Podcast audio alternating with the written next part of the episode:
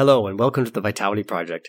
In this segment, we're going to be discussing a quote from Patrick Henry in the Revolutionary War Give me liberty or give me death.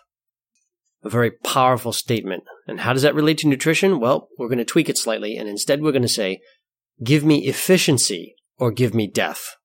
Again, a powerful statement. So, what do I mean? In all of nature, there's a, a race for who can get their resource, who can get their food and create not only their own bodies, but create offspring and then feed their offspring. So it's a general principle of bringing the food in, nourishing the body, and allowing life to continue.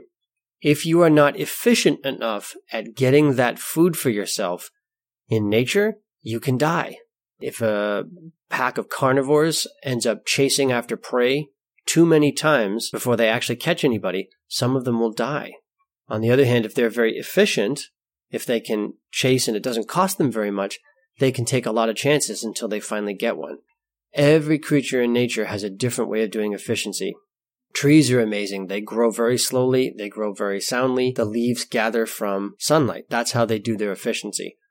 The same is absolutely true in anything involving diet, is making sure that all parts of your food gathering must be efficient. I'm a proponent of drinking raw milk. There's a lot of research out there that talks about it. I've done experiments in my own life that say it makes sense for my physiology. Here's the issue. The best raw milk in the state for me is two hours away, one way. This is not an efficient, sustainable practice. And so there are other ways for me to get raw milk. We don't do it every single week, which is probably better for my physiology to change it up and do different things. But the specifics don't matter. What matters is I've had to find grocery stores, grocers, butchers, people who do various different specialties that were close to my home. And I will actually choose a store or an establishment that's closer to me, even if I know there's a better one further away. I'm going to avoid the drive because I know if it takes me 45 minutes, I'm going to tend to avoid it. Now, absolutely, it's worth it to go out of your way at certain times to have something special to make an experience of it. If you're inspired, you go the extra mile.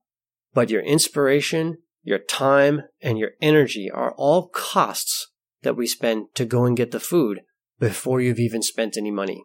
To make a sustainable food practice, you have to take these into consideration.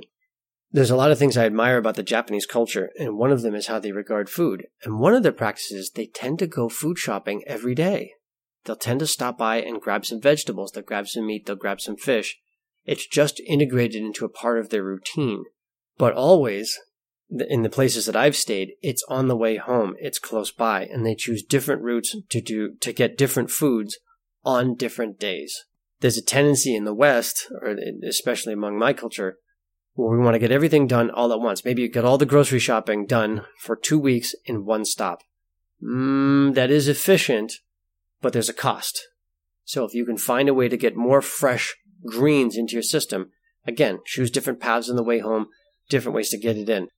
Also, making your kitchen more efficient, making your dishes more efficient. All of those things played into giving you food choices. What is interesting about the human mind is the math that we're doing constantly. If it turns out that it's a lot of work to get something, you may not realize it, but you're going to lose the motivation. You're going to lose the inspiration without having gone through the logical thought of saying, nah, I don't want to drive that far. So if you want to make a sustainable food practice, sustainability, not willpower, but efficiency and sustainability are critical. This is Dr. Evan Hughes, and thank you for joining us for the Vitality Project.